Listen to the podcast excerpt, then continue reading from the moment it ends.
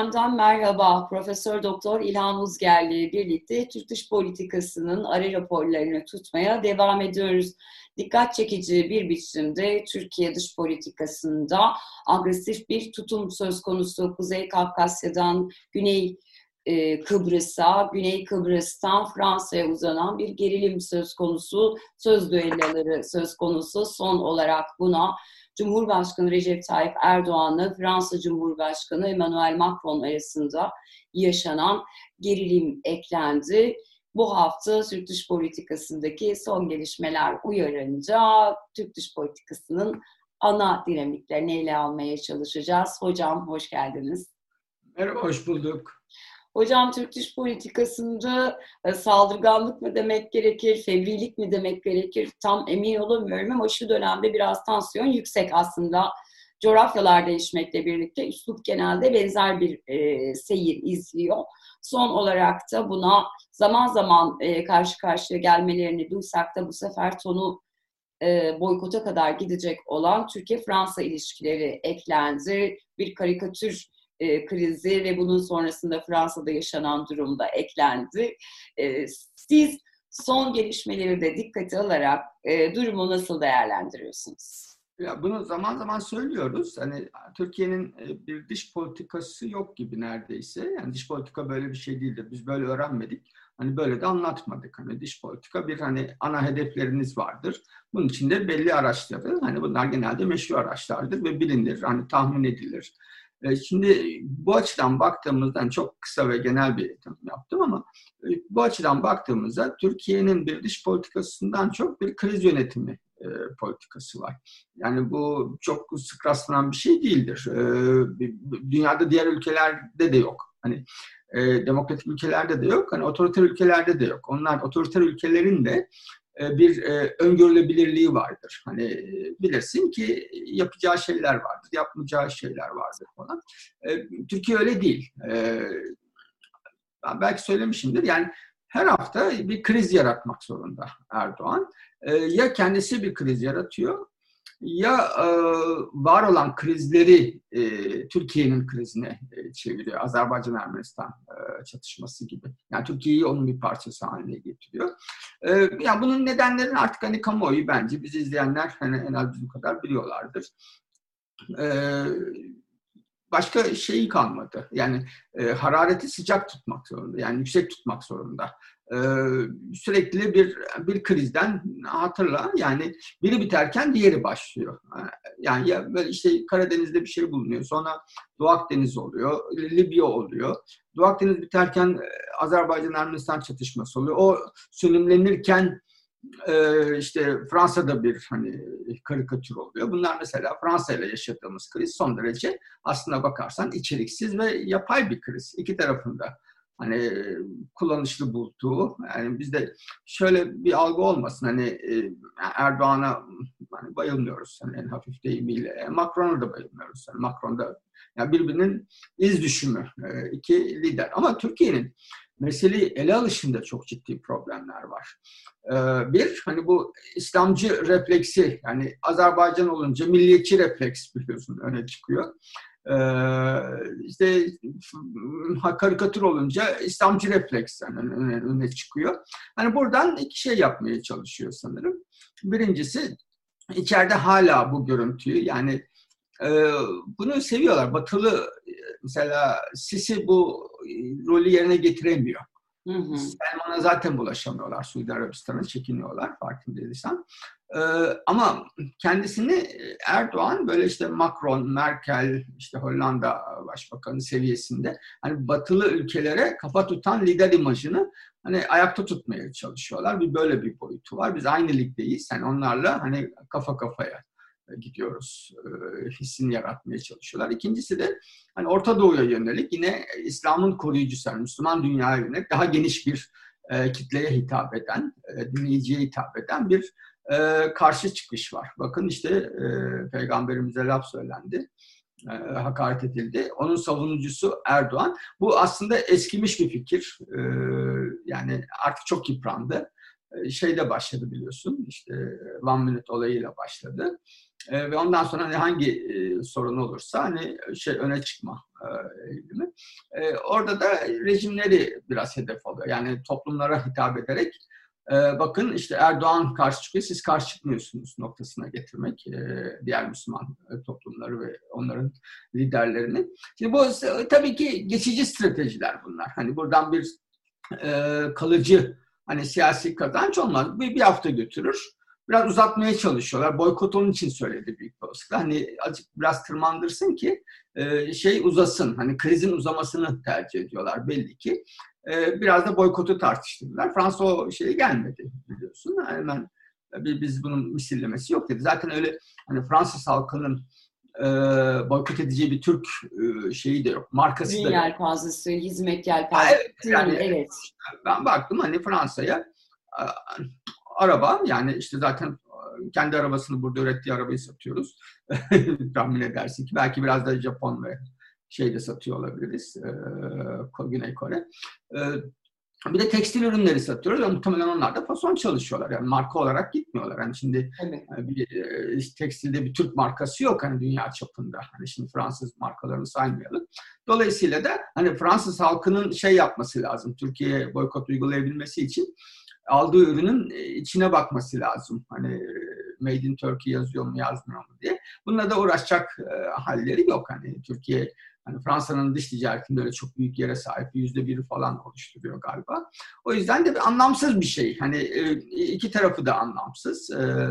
Yani Fransa zaten boykot uygulamaz. Yani Türkiye'nin bir karşılığı da olmadı sanırım. Yani böyle hani toplumsal bir şey dalgalanma olmadı Fransız mallarına hani boykot edelim falan gibi. Hocam benzer bir biçimde yani Cumhurbaşkanı Erdoğan bu sözleri sarf ettikten sonra da e, iktidar kanadından da buna dönük e, söylemler gelmedi. Yani boykotu devam ettiriyoruz, böyle e, adımlar attık gibi. Daha çok işte bu karikatür mevzusu, Charlie Hebdo'nun kendisini e, hedef alan e, söylemler geldi. Sizin de dediğiniz gibi hani bir anda söylendi ama e, toplumun yanında iktidar kanadından da bu e, altı çizilmedi gibime geldi benim. Tabii tabii. Tekrar olmadı. Bu bunun tamamen şeyin e, Erdoğan'ın e, tekeline bırakıyorlar. Yani o götürüyor. Çünkü o lider imajını e, eskitmemeleri ve zayıflatmamaları gerekiyor. Hani Erdoğan direnen Erdoğan var ortada. Bunu tercih ediyorlar. Oysa mesela hani biliyorsun çok ağır bir hakaret etti. Hani e, Türkçesi de iyi değil zaten. Hani zihinsel noktada falan diyor. Öyle bir Türkçe yok aslında. Hani yani ya bu, bu bunun, bunun bir anlamı yok. Ben olsam mesela ben şeyi tercih ederdim hani mesela Türkiye Cumhurbaşkanı Türkiye Cumhuriyeti'nin Cumhurbaşkanı böyle hani yani bu coğrafyadan çıkan böyle hani tasavvufu falan da içeren daha olgun hani uluslararası kamuoyu önünde hani Macron'u zor durumda bırakacak böyle çok sağlam bir dille hani e, yaklaşsaydı hani oturup ekibiyle ya şuna bir cevap hazırlayalım hani daha böyle humanistik, hani insani değerleri çıkaran bir cevap verseydi çok iyi olurdu. Yoksa hani sen hani geri zekası, senin zihinsel sorunların var. Hani bu çok hani şey biraz e, ergen bir hani dış politikada ergen bir tavır. Hani içeriye e, hitap ediyor mu bilmiyorum. Hani bunların kurtarıcı olacağını da düşünmüyorum. Yani bir çırpınış şeklinde e, görünüyor. Ama daha önemli boyutu var. E, tabii e, ciddi bir e, biz hep söylüyoruz tıkanıklık tıkanıklık ee, ama çok çok zorlanmaya başladı. Artık e, sınırlarına ulaştı da demeyeceğim. E, iş sarpa sarıyor. Hani e, şimdi dış politikada hep şu söylenir ya, e, e, bu sürdürülebilir mi? Şimdi dış politikada genelde sürdürülüyor. Hani bedeli ödüyorsun ve dolaylı ödüyorsun. En doğrudan ödediğimiz Suriye'deki e, krizin işte bazen bombalar ve genelde de kalıcı olarak da hani yoğun bir işte 5 milyon Suriyelinin buraya gelmesiyle hani ödedik. Çok doğrudan dedik. Diğerleri mesela Libya'daki başarısızlığın bedeli dolaylı olacak. Ee, şimdi bakıyoruz e, hakikaten e, Libya'da sahada var Türkiye ama masada yok. Yani Cenevre ve Tunus'ta toplanıyor e, şey masa. Azerbaycan Ermenistan çatışmasında sahada dolaylı olarak var. Masa ya Moskova'da ya Washington'da. Orada da yok. Yani şimdi böyle bir duruma e, gidiyor. Libya'dan yabancı savaşlar çıksın diye karar var. Yeni kurulacak hükümette ne olacak belli değil yani e, sonrası. O yüzden de şimdi çatışma dinamiği devam ediyor. Mesela hani bunu yazacağım muhtemelen.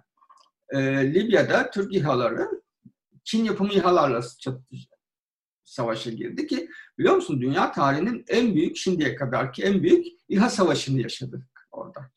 Evet. Yok yani böyle bir şey yok. Şimdi şeyde e, işte en son habere göre Rus Azerbaycan'da da hani Ermenistan çatışmasında da Türk İHA'larıyla Rus İHA'ları e, şey yapıyor, e, çatışıyor ve düşürülüyor karşılıklı olarak falan. Bu, bu, bu, bu, bu tuhaf bir görüntü. Şimdi Doğu Akdeniz'de e, çok sıkıştı biliyorsun. İşte arada yokluyor Navtex'le. E, devreye giriyorlar. Böyle bir dinamiğin içine soktu. Hani Navtex gelecek, Navtex gelecek. E, şimdi aynı anda Kanada, Amerika ki yeni yaptırım gelecek büyük olasılıkla. Avrupa Birliği, Suudi Arabistan yaptırım uyguluyor Türkiye'ye. Evet. Ya Hocam bu enteresan. Aslında ben de... Yok. Buyurun buyurun devam edin sonra söyleyeceğim. Yani şimdi beş benzemez neredeyse. Yani şimdi buradan aynı anda bu kadar çok ülkeyle nasıl bir şey olabildin? Ee, yaptırım uygulayacak noktaya geldin. Yani bir bakıyorsun e, Macron Türkiye NATO'da partner değil diyor. Rusya e, bizim stratejik ortağımız değilsiniz diyor. Amerika yani dost musun düşman mısın diyor. Yani hepsine bayıldığımız için değil. Hani Körfez'le ilişkin çok kötü. Bütün Doğu Akdeniz e, şey jeopolitiğinin dışında kalmışsın. Ondan sonra kendisini dış politika iki şeyin arasına sıkıştı. Bir askeri güç, bazen kara kuvvetleri, İHA savaşları ve donanma. Bir de Erdoğan'ın ağız dalaşı. Yani dış politika dediğimiz şey bu. Arada bir hani diplomasi yok. Sıkış diplomasi kayboldu. Çavuşoğlu yok dikkat edersen. Yani Erdoğan'ın şeyi var. Hani böyle sağa sola e, laf yetiştirmesi. Bir de şey askeri gücü var. Hani bu, bu, bu, bu diplomasi değil. E, bu, buradan dediğim gibi dış politikada bir şey sürdürürsün. Sessizce şeyi geri çekerler falan başarısız oldu deriz biz. Onlar da bunu hani üstüne kapatırlar. Yani dış politika böyle oluyor. Hani ekonomi gibi değil. Hani şey hani dolar şu kadar oldu diyemiyorsun dış politikada. Evet, Ama bu ener, bütün enerji emdi Türkiye'nin. E, bu noktada şunu sormak istiyorum. Dediğiniz gibi yani e, sizin ne yaptığınız yayınlarda hep şeyden bahsediyorduk. Kurumsal erimeden ki sizin de dikkat çektiğiniz gibi son dönemde artık Mevlüt Çavuşoğlu'nu bile göremiyoruz ki normalde dış politikada onun e, şahsıyla ilerliyordu. E, Erdoğan ve Mevlüt Çavuşoğlu'nu görüyorduk. Daha çok kurumun kendisinden ziyade Dışişleri Bakanlığı'nı. Şimdi e, ben de şunu merak ediyorum. Acaba Erdoğan'ın yani toplum neredeyse aslında toplumun başka bir gündemi var. Ekonomik kaygılar şu an çok baskın. İşte dolar kurundan bahsediyoruz. Haftaya 8'de başladı. Şu an hani ivmeli bir biçimde 8.5'a doğru gidiyor ve çok kısa bir sürede bunu kapatıyor. Pandemi kontrolden çıkmış durumda. Ee, yani bu agresiflik, tonu yüksek açıklamalar artık e, iç politikada toplumu ikna edemediğini düşünmesinden kaynaklanıyor olabilir mi? Doğru. Dedim ya hani şey sürekli bir e, dış krizle e, var olmaya çalışıyor ama bunun, bunun kurtarıcı bir yanı yok. Yani onu söyleyeyim. Çünkü en son noktada hani hayatın bir gerçekliği var. O çok somut. O çok sert. Yani şimdi hayat dediğin şey hani işsiz çocuğun varsa e, o, orada görüyorsun. Hani hiçbir e, ağız dalaşı, hani hiçbir dünya lideriyle yok. Bir derse bilmem soruşturma açacakmış da filan böyle hani komik şeylerle hani bunu e, yürütmeye çalışıyor. Ya da maslahat yüzleri çağırmış da işte karikatür. Yani şimdi hakikaten e, yani skandal ötesi şeyler bunlar. Yani bir ülke şey yaparsan, Türkiye medyasını baskı altına aldın, Türkiye'de siyasi mizahı bitirdin. Yani biz 20-30 yıl öncesine den çok daha gerideyiz. Yani bu ülkede Demirel'in de, işte Erdal İnan'ın da, Killer'in de, Turgut Özal'ın yani acayip karikatürleri yapılırdı evet, televizyonda. Kukla şovlarını hatırlıyorum ben yine haber bir saniye. Yapılırdı. Şovları olurdu. Hani Türkiye'yi hallettin, sıra Fransa'ya mı geldi? Sen benim, bana hakaret içeren karikatür yap. Yani dünyada o, o, o dergiler, Charlie Hebdo başta olmak üzere, kendi şeyinin, Cumhurbaşkanı'nın daha ağır karikatürlerini yapıyor. Amerikan başkanının, Putin'in bilmem ne bunlarla uğraşır mı bir ülke yani? Bilmem neredeki ülke karikatür yapmış. Yani ne yapacağız? Yani Filipinler'de yapılsa oraya da mı soruşturma açacak? Avustralya'da, Yeni Zelanda'da yapılsa ya, ya yapabilir de yani bunlarla mı uğraşacak Türkiye? Yani hayatın dediğim gibi hani bahsettiğim gibi o kadar Türkiye'nin yakıcı sorunları var ki hani bunlarla uğraş diyor, kamuoyunu meşgul etmeye çalış ama buradan hani dışarısı sürdürülebilir mi? Evet. Bir noktaya kadar ve kamuoyunun da oradan anlamayabilir ama içerisi sürdürülemez. Çünkü hayatın gerçekliği çok e, doğrudan insan hayatını birebir etkiliyor. Yani sen markete her hafta gittiğinde farklı bir fiyattan almaya başlıyorsan ve dolar sürekli artıyorsa yakında işte e, şeye de zam gelir, doğalgaza da zam gelir, kış geliyor. Bilmem elektriğe tabii zam gelir, dolar böyle giderse e, benzine, mazota vesaire. E, o zaman görürüz biz hani bakalım Macron karikatür krizi seni kurtarıyor mu? Anladım hocam. Bir de son olarak hocam şu konuda görüşünüzü almak istiyorum. Körfez'den bahsettiniz. Hazır boykot konusunu konuşuyorken siz değindiniz de e, aktarırken Suudi Arabistan aslında Türkiye e, mallarına bir boykot uyguluyor ama e, ne iktidar kanadından ne e, Erdoğan tarafından buna dönük hiçbir açıklama yok.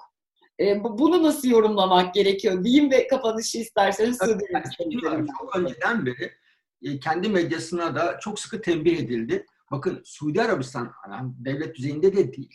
Yani tamam hani Erdoğan bulaşmıyor ama e, medyasına da dediler ki sakın Suudi Arabistan'a ilgili negatif bir şey yapmayın. Bir tek konu var. O da Amerika ile birlikte hareket ettiler orada. Bu.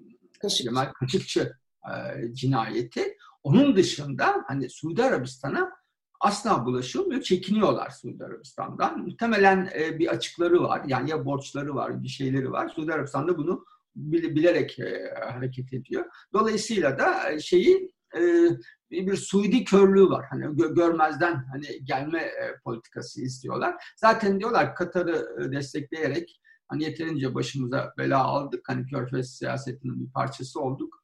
E, daha fazla Suudilerle hani bozuşmayalım. O yüzden de şeyi yani iki, hani burada bir çelişki var, çifte standart var filan de. İslamcı siyaset bunun üzerine kurulu zaten. Şey gibi bir etik olma, kendisiyle çelişmeme gibi bir sorunu yok. Bunu da iktidar deneyimi içinde keşfetti ve bu onu çok rahatlattı. Yani düşünebiliyor musun? Bir insanın hani e, e, çifte standarda sahip olabilme imkanın var hayatta. Yani söylediğini yapmama, yaptığına başkası yaptığını kızma vesaire. Hani buralarda eli çok rahat ve bu iktidarda kalma açısından da ona müthiş bir alan açtı. Ee, dolayısıyla çelişki bu siyasetin en temel, en ayrılmaz parçasıdır. Bunu hem dış politikada görürsün hem de iç politikada görürsün. Onun için de zikzak yapmak mesela genelde oy kaybettirmez. Oy kaybediyor çünkü ekonomiyi toparlayamadı. Evet. Anladım hocam. Çok teşekkür ederim. Fransa'dan Suudi Arabistan'a, ABD'ye, Rusya'ya uzandık. Ee, derli toplu bir biçimde aktardınız bize. İzleyicilerimiz için de e, faydalı olmuş olacağını düşünüyorum. Profesör Doktor İlhan Uzgerli ile birlikte bu hafta Türk dış politikasında öne çıkan tutum ve davranışların sonuçlarını aynı zamanda Cumhurbaşkanı Erdoğan'ı bu tütüme iten iç faktörleri ele almaya çalıştık. Fransa'dan Suudi Arabistan'a Türkiye'nin politikalarının bize alt mesajlar olarak neler vermiş olabileceğini değindik. Bizi izlediğiniz için teşekkür ederiz. Hoşçakalın.